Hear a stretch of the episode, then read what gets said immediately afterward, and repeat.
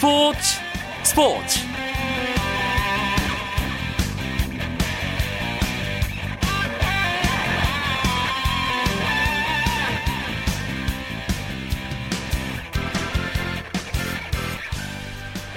안녕하십니까. 월요일 밤 스포츠 스포츠. 아나운서 이광용입니다. 브라질 월드컵 이제 32개 참가팀 가운데 4팀만 살아남았습니다. 그리고 그 4팀 월드컵 우승 트로피에 도전합니다. 또 도전하는 팀도 있고요. 첫 번째 우승에 도전하는 팀도 한 팀이 있습니다. 브라질과 독일, 아르헨티나와 네덜란드가 결전을 준비하고 있는 상황이죠. 누가 올라가더라도 정말 흥미로운 결승 대진이 기다리고 있기 때문에 일주일 남은 브라질 월드컵 일정 저를 비롯해서 축구를 좋아하는 모든 분들이 아, 설레며 기다리고 있습니다. 아, 그런데 네이마르를 비롯해 간판급 선수들이 부상을 당하면서 이 선수들의 몸 상태가 우승컵 향방의 최대 변수로 떠올랐는데요. 4강전을 앞둔 브라질 월드컵 이야기 잠시 후에 조금 더 자세하게 나눠보는 시간 갖겠습니다. 월요일이지만 프로야구가 두 경기 열리고 있습니다. 월요일에 야구 이야기, 야구장 가는 길. 오늘은 프로야구 경기 상황을 중심으로 준비해 놓고 있습니다. 먼저 오늘 들어온 주요 스포츠 소식부터 함께 하시죠.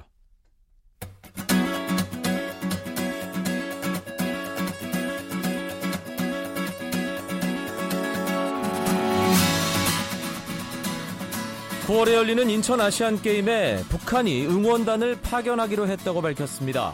북한은 공화국 정부 성명을 통해 남북 관계를 개선하고 민족 단합의 분위기를 마련하기 위해 인천에서 진행되는 제17차 아시아 경기대회 선수단과 함께 응원단을 파견하기로 했다고 조선중앙통신이 보도했습니다.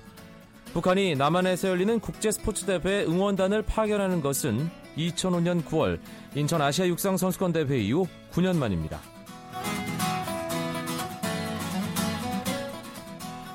윈블던 테니스 대회에서 조코비치가 남자 단식 패권을 탈환했습니다. 조코비치는 남자 단식 결승전에서 스위스의 로저 페더러를 세트 스코어 3대 2로 물리쳤습니다. 2011년 윈블던 타이틀을 따냈던 조코비치는 3년 만에 남자 단식 정상에 복귀했고 세계 랭킹에서도 나달을 밀어내고 1위 자리에 오르게 됐습니다. 반면 로저 페더러는 2012년 윈블던 이후 2년 만에 메이저 대회 우승을 노렸지만 뜻을 이루지 못했습니다. 류현진 선수와 추신수 선수가 미국 메이저리그 올스타전 출전 명단에 뽑히지 못했습니다. MLB.com은 팬투표와 선수단 투표, 감독 추천으로 선발된 올스타 68명의 명단을 발표했는데요. 12명이 뽑힌 내셔널리그 투수 부문에 류현진의 이름은 없었고 다저스에서는 클레이턴 커쇼가 선수 투표로 잭 그레인키가 감독 추천으로 올스타에 나갑니다. 아메리칸 리그 올스타 팬 투표 외야수 부문에서 15위에 그친 추신수도 선수 투표와 감독 추천으로 꾸리는 후보 명단에 들지 못했습니다. 한국 태권도가 2014 월드 그랑프리 시리즈 첫 대회에서 종합 1위를 차지하며 자존심을 살렸습니다. 한국 대표팀은 중국 수저우의 수저우 스포츠센터에서 열린 대회 마지막 날 금메달과 은메달 한 개씩을 수확했는데요. 이대훈 선수가 남자 68kg급에 출전해 금메달을 땄고 김소희 선수가 여자 57kg급에서 은메달을 보탰습니다. 이로써 한국은 사흘 동안 남녀 4개씩 총 8개의 올림픽 체급으로 나눠 치른 이번 대회에서 금메달 2개, 은메달 2개, 동메달 1개를 획득해 개최국 중국을 제치고 종합 1위에 올랐습니다.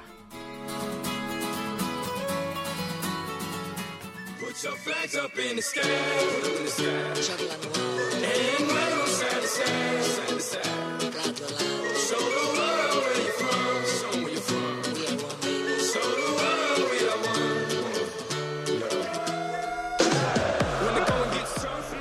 이 어깨를 들썩이게 하는 브라질 월드컵 주제가를 들을 날도 얼마 남지 않았습니다. 일주일 남은 브라질 월드컵 이야기 나눠봅니다. 스포츠 서울의 축구팀장 김현기 기자 연결되어 있습니다. 김 기자 안녕하세요. 네, 안녕하세요. 아, 4강전 남미 두 팀, 유럽 두 팀. 남미와 유럽의 맞대결. 정말 올라올 팀들이 올라왔다. 이렇게 표현해야 되겠어요. 네, 브라질 월드컵 초반에 이변이 많아서 흥미진진했는데 16강과 8강에서 다 소멸됐습니다.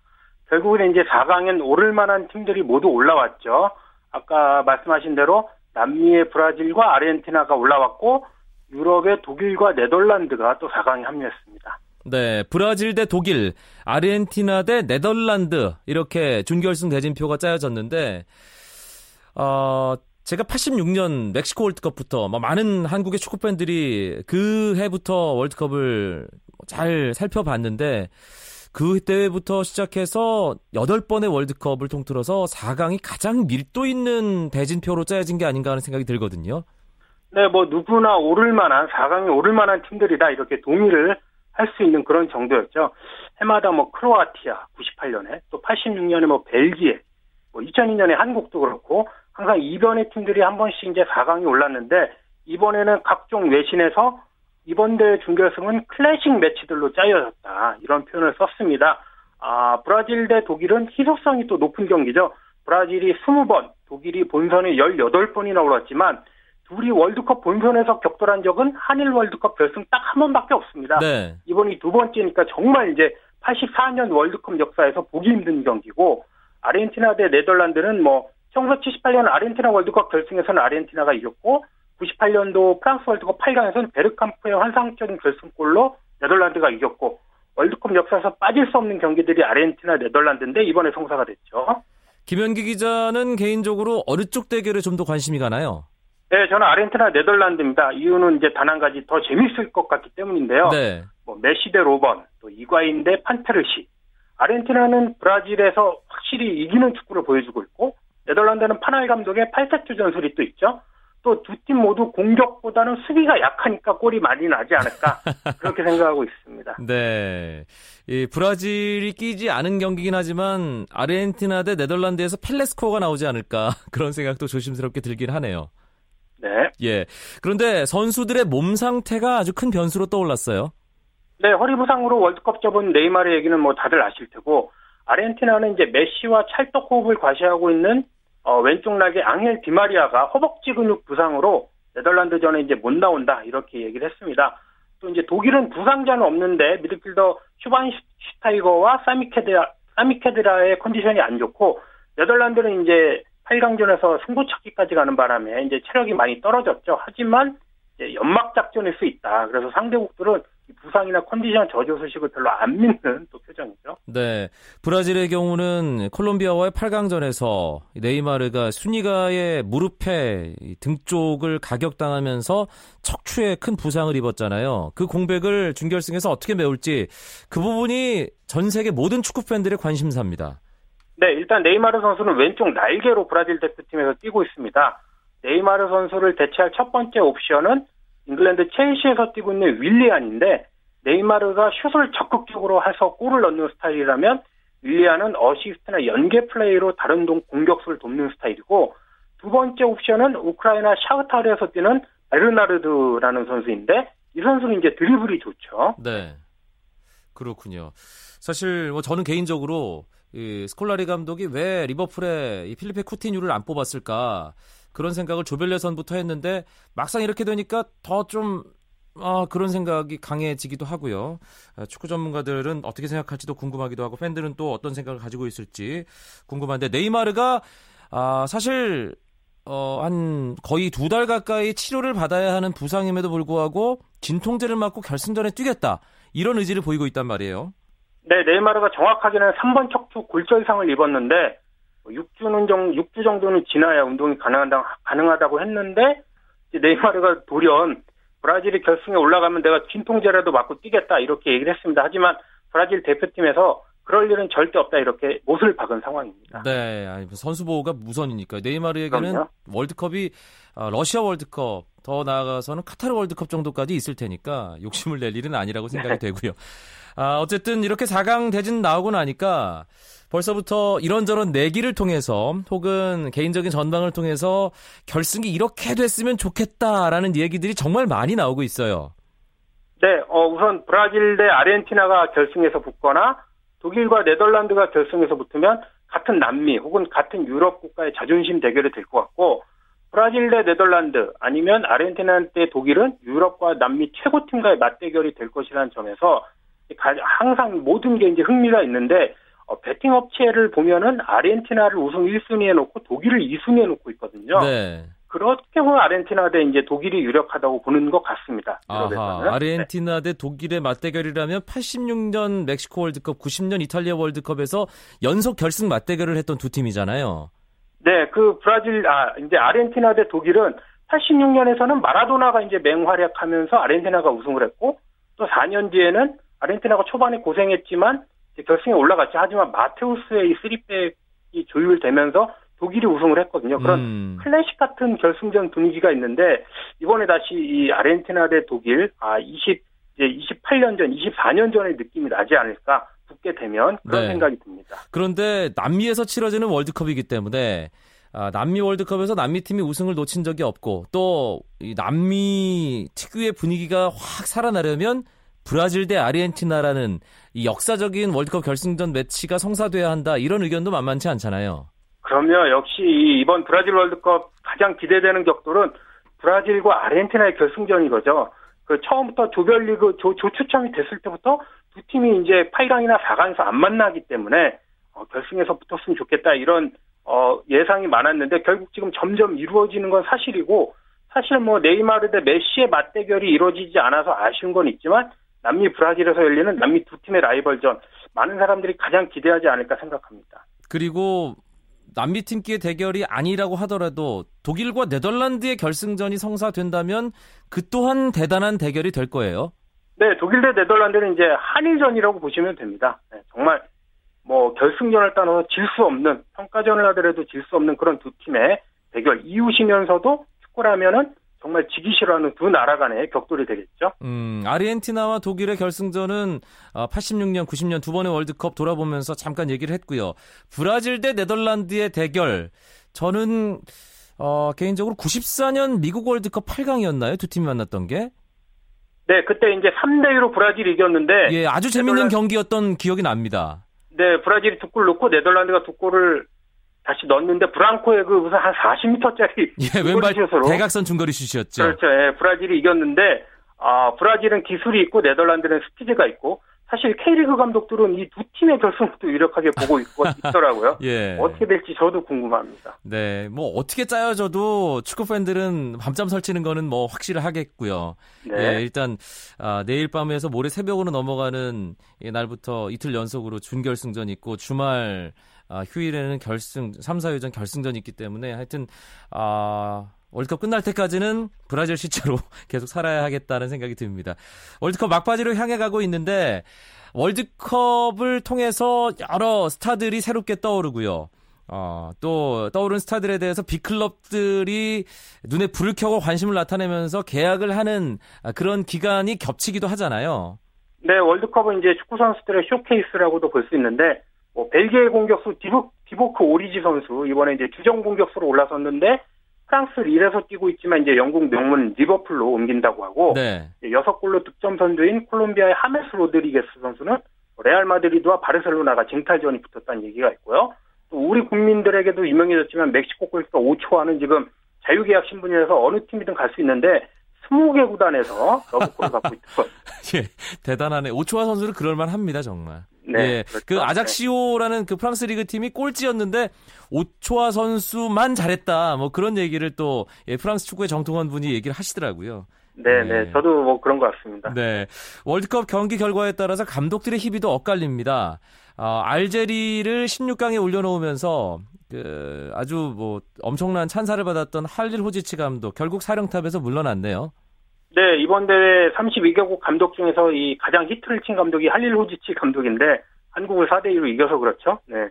오늘 이제 알제리 대표팀과 작별하기로 발표를 했습니다. 알제리 대통령까지 나서서 남아달라고 했는데 사실 이제 월드컵 관계 계약 기간이 끝나고 제 생각에는 아마도 터키의 트라부존 구단과 이미 계약을 했을 겁니다. 네. 그래서 오늘 이제 작별하기로 발표를 했습니다. 네, 월드컵 끝난 다음에 각국 대표팀 감독 또 어떤 식으로 바뀌어 나가는지 바라보는 것도 아, 축구 보는 재미의 하나가 아닌가 싶습니다. 월드컵 이야기 스포츠 서울의 김현기 기자와 함께 아주 알차게 나눠봤습니다. 고맙습니다.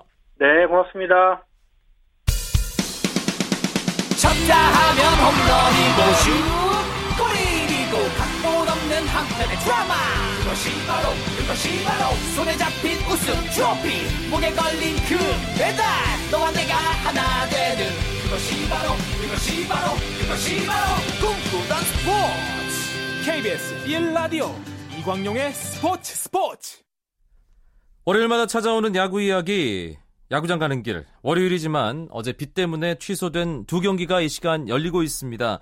그래서 경기 소식을 중심으로 이야기 나눠보겠습니다. 일간 스포츠의 유병민 기자 연결되어 있습니다. 안녕하세요. 네, 안녕하세요.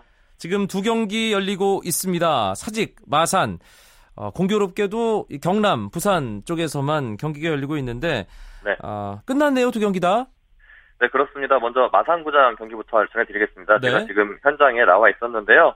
마산에서 열린 LG와 NC의 맞대결은 NC의 4대1 승리로 종료됐습니다. NC는 연패 탈출에 성공을 했습니다. 반면 LG는 연승 행진을 6경기에서 마감하게 됐습니다. 일단 1회부터 NC가 힘을 냈죠. 네, NC는 1회 박민호와 이종욱의 연속 안타를 때려내 무사 1, 3루의 기회를 잡았습니다. 이어 나성범의 1타점 중전 2루타와 이호준의 내야 땅볼로 먼저 두 점을 얻었습니다. 모창민이 볼넷을 얻어내면서 2사 1, 3루의 기회를 이어간 NC는 손시현이 2타점 적시타를 때려내면서 1회에만 넉 점을 얻어내면서 기선제압에 성공했습니다. NC가 이번 주중 3연전 휴식을 하는 팀이기 때문에 일단 총력전을 준비하고 나섰겠어요. 네, 그렇습니다. NC는 오늘 경기 후에 3일 휴식을 갖게 되는데요. 연패에 빠져 있는 만큼 김경문 감독은 총력전을 예고를 했습니다. 선발 이재학이 5와 3분의 1이닝까지 1실점으로 무난한 투구를 했지만 조기 교체를 했습니다. 문수와 원종현에게 아웃카운트 한 개씩을 잡게 한 다음에 이민호를 투입해서 7회를 막아냈습니다. 이후에는 손정욱과 김진성까지 투입하면서 승리를 지켜냈습니다. 그런데 이재학 투수 에이스기 때문에 좀 긴 이닝 책임져 주는 게 NC로서는 더 좋지 않을까 싶었는데 예상 외로 6회를 채우지 않고 강판이 됐어요. 네, 경기 끝나고 만나봤는데요. 이재학 선수는 경기 전에 최일화 수스 코치로부터 오늘은 5회까지만 책임자, 책임질 예정이니까 전력을 다해서 던지라고 이렇게 주문을 받았다고 하네요. 아하. 네, 이미 불펜을 총 동원할 생각으로 김경 감독이 이재학 선수를 조기 강판할 것을 미리 예상을 한 것으로 보입니다. LG 선발은 티포드였죠. 네, 그렇습니다. LG는 외국인 선발 티포드가 나왔는데요. 5이닝 동안 5피안타 1볼넷을 내주고 4실점을 했습니다. 패전 위기에서 물러났고 결국 패전 투수가 됐는데 1회 제구가 좀 아쉬웠습니다. 공이 가운데로 몰리면서 안타 5개를 얻어맞고 4실점을 했습니다. 어, 이후에 무너질 법했지만 티포드는 버텨냈고 2회부터 5회까지는 모두 3자 번째를 기록하면서 추가 실점 하지 않았습니다. 정말 달라진 모습을 보였습니다. 그랬군요. LG 트윈스 박용택 선수가 오늘 좌익수로 선발 출전했던데요. 특별한 이유가 있었나요? 특별한 이유는 없고요. 아무래도 수비력 보강으로 풀이가 됩니다. 박용택 선수가 좀 어깨가 좋지 않아서 송구가 약하다는 장점을 보이고 있는데 NC에는 발이 빠른 선수들이 있는 만큼 그 어, 단타가 나왔을 경우에 중견수 어깨가 강한 이병규가 투입되는 것이 수비력 강화에서 보탬이 될 것으로 풀이돼서 어, 양사문 감독이 어, 좌익수 박용택, 이병규 중견수를 이렇게 택한 것 같습니다. 네, NC가 LG와의 홈 경기에서 4대 1로 승리했다는 소식 먼저 들었고요. SK와 롯데의 사직 경기는 결과가 어떻게 나왔습니까? 네, 부산 사직구장에서 열린 SK와 롯데의 맞대결은 SK의 10대 3 승리로 종료됐습니다. SK는 이날 승리로 정말 지긋지긋했던 5연패에서 탈출하게 됐습니다. 어제 예고가 됐던 선발 투수들이죠. 좌완, SK 김광현, 롯데 유먼의 대결이 그대로 이루어졌네요. 네, 오늘 두 팀은 나란히 왼손 투수 에이스가 출격을 했는데요. 결과는 김광현의 판정승이었습니다. 김광현은 6이닝, 6이닝 동안 6피안타 4볼넷 3실점을 기록 승리 투수가 됐습니다. 삼진은 무려 8개를 뽑아냈습니다.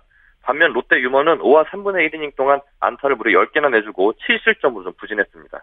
SK 타선의 집중력이 아주 돋보였던 경기였죠. 네, 그렇습니다. 먼저 점수를 얻은 건 롯데였습니다. 3회 말에 최준석의 1타점 적시타로 먼저 앞서 나갔는데요. 하지만 SK는 곧바로 이어진 4회 공격에서 넉 점을 얻으면서 승부를 뒤집었습니다. 어, 롯데가 5회 말 최준석의 2타점 적시타로 4대3 한 점 차까지 추격하자 또다시 SK 타선이 집중력을 발휘했는데요. 5회 말 5회, 5회 롯데 유먼과 김성빈을 두들겨서 대적 5점을 얻어내면서 승부에 세기를 박았습니다. 네, 6회 초 SK가 5점을 낸 것이 뭐 결정적인 SK 승리의 원인이 아니었나 하는 생각이 들고요.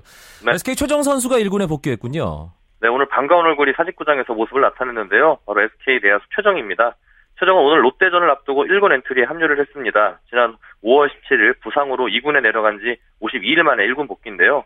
최정은 몸 상태는 100%라면서 어, 좀 두렵지만 빨리 적응하겠다는 소감을 전했습니다. 그리고 자기네 자신의 말을 지켰는데요. 이날 승부의 세기를 박는 또 홈런을 터뜨리면서 부활을 알렸습니다. SK로서는 그야말로 천군 만마가 되겠네요. 김, 아, 이만수 감독이 지금 이 멤버로 두 달만 했으면 좋겠다고 이렇게 희망을 한 거 보면은 정말 천군만 말 얻은 것 같습니다. 예, 시간이 조금 부족하지 않은가 그런 생각도 예, 들고요. 좀 아쉽네요. 네. 예, 아, 그리고 올스타전 팬 투표 결과가 나왔네요. 네, 오늘 한국 야구위원회는 오늘 오전 2014 올스타 베스트 11을 발표했습니다. 팬 투표에서 1위, 그리고 선수단 투표에서 2위를 차지한 나성범이 최고 인기 선수의 영예를 얻었는데요. 넥센의 강정우는 선수단 투표에서 1위를 차지했지만 팬심에서 나성범에게 5천여 표가 밀리면서 전체 2위에 머물렀습니다. 어, 웨스턴 리그와 이스턴 리그에서 각각 베스트 11이 선정이 됐는데요. 이제 양 팀 감독들의 추천 선수 22명까지 더해진 올스타 최종 명단은 오는 9일에 발표될 예정입니다. 이번에는 선수단 투표가 있어서 이 부분이 상당히 관심사가 됐죠. 네, 그렇습니다. KBO는 올해 사상 처음으로 선수단 투표를 시행을 했습니다. 이게 팬 투표만 진행을 하니까 인기 있는 팬, 어, 팬, 팀들로 팬심이 막 몰려서 한 팀에서 모든 올스타가 나오는 그런 폐해가 나타났는데요. 이를 막기 위해서 선수단 투표를 도입을 했습니다. 팬 투표 70%와 선수단 투표 30% 비율에 따라서 100점 만점으로 환산해 최종 점수를 짓게 했는데요. 또 올스타전은 팬을 위한 축제라는 의미가 퇴색하지 않게끔 팬 투표 비율을 높였습니다.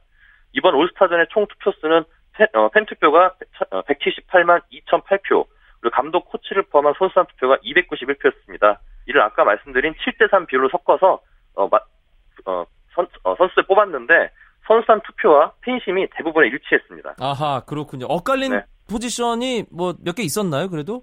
네, 있었습니다. 참 재밌었는데요. 두산의 포수 양의지는 선수단 투표에서 이스턴 리그 최다 투표를 획득했습니다. 하지만 팬심에서 SK 이재원에게 밀렸는데요. 결국 베스트 11은 이재원의 몫이 됐습니다. 또 웨스턴 리그에서는 LG 외야수 이병규가 선수단 투표에서 전체 3위를 차지했는데 하지만 또 팬심에서 밀리면서 아쉽게 베스트 11 탈락을 했습니다. 프로야구 올스타전이 다음 주말에 치러지는 건가요? 네, 올스타전은 오는 18일 금요일 날 광주 기아 챔피언스 필드에서 열립니다. 그 광주 기아 광주 기아 챔피언스 필드가 올해 완공된 걸 기념하기 위해서 광주에서 개최하기로 결정이 된 건데요. 이보다 앞- 하루 앞서 17일에는 같은 장소에서 퓨처스 리그 올스타전이 열릴 예정입니다. 네. 올스타전 휴식기 전에 승수 쌓기에 각 팀들이 총력을 다할 텐데 이번 주 주목해 볼 만한 경기 간단하게 짚어 주시죠. 먼저 내일부터 잠실에서 두산과 LG 잠실 라이벌이 열립니다. LG는 어제까지 6연승을 달리는 등 상승 분위기인데요. 반대로 5위 두산은 부진을 면치 못하면서 6위 기아에게 한 경기 차로 쫓기는 중입니다. 또 상위권 팀에서는 삼성과 롯데의 대구 경기가 흥미롭습니다. 선두 삼성이 롯데에게 좋은 성적을 거둔다면 좀 더 안정적으로 1위를 유지하게 됩니다. 반면 롯데는 3위 NC를 추격하기, 추격하기 위해서 반드시 삼성을 잡아야 합니다. 알겠습니다. 월요일에 야구 이야기 야구장 가는 길 경기 상황 중심으로 일간 스포츠 유병민 기자와 함께했습니다. 고맙습니다. 예, 고맙습니다. 오늘은 여기까지입니다. 저는 내일 9시 35분에 다시 뵙죠. 아나운서 이광용이었습니다. 멋진 월요일 밤 보내십시오. 고맙습니다. 스포츠 스포츠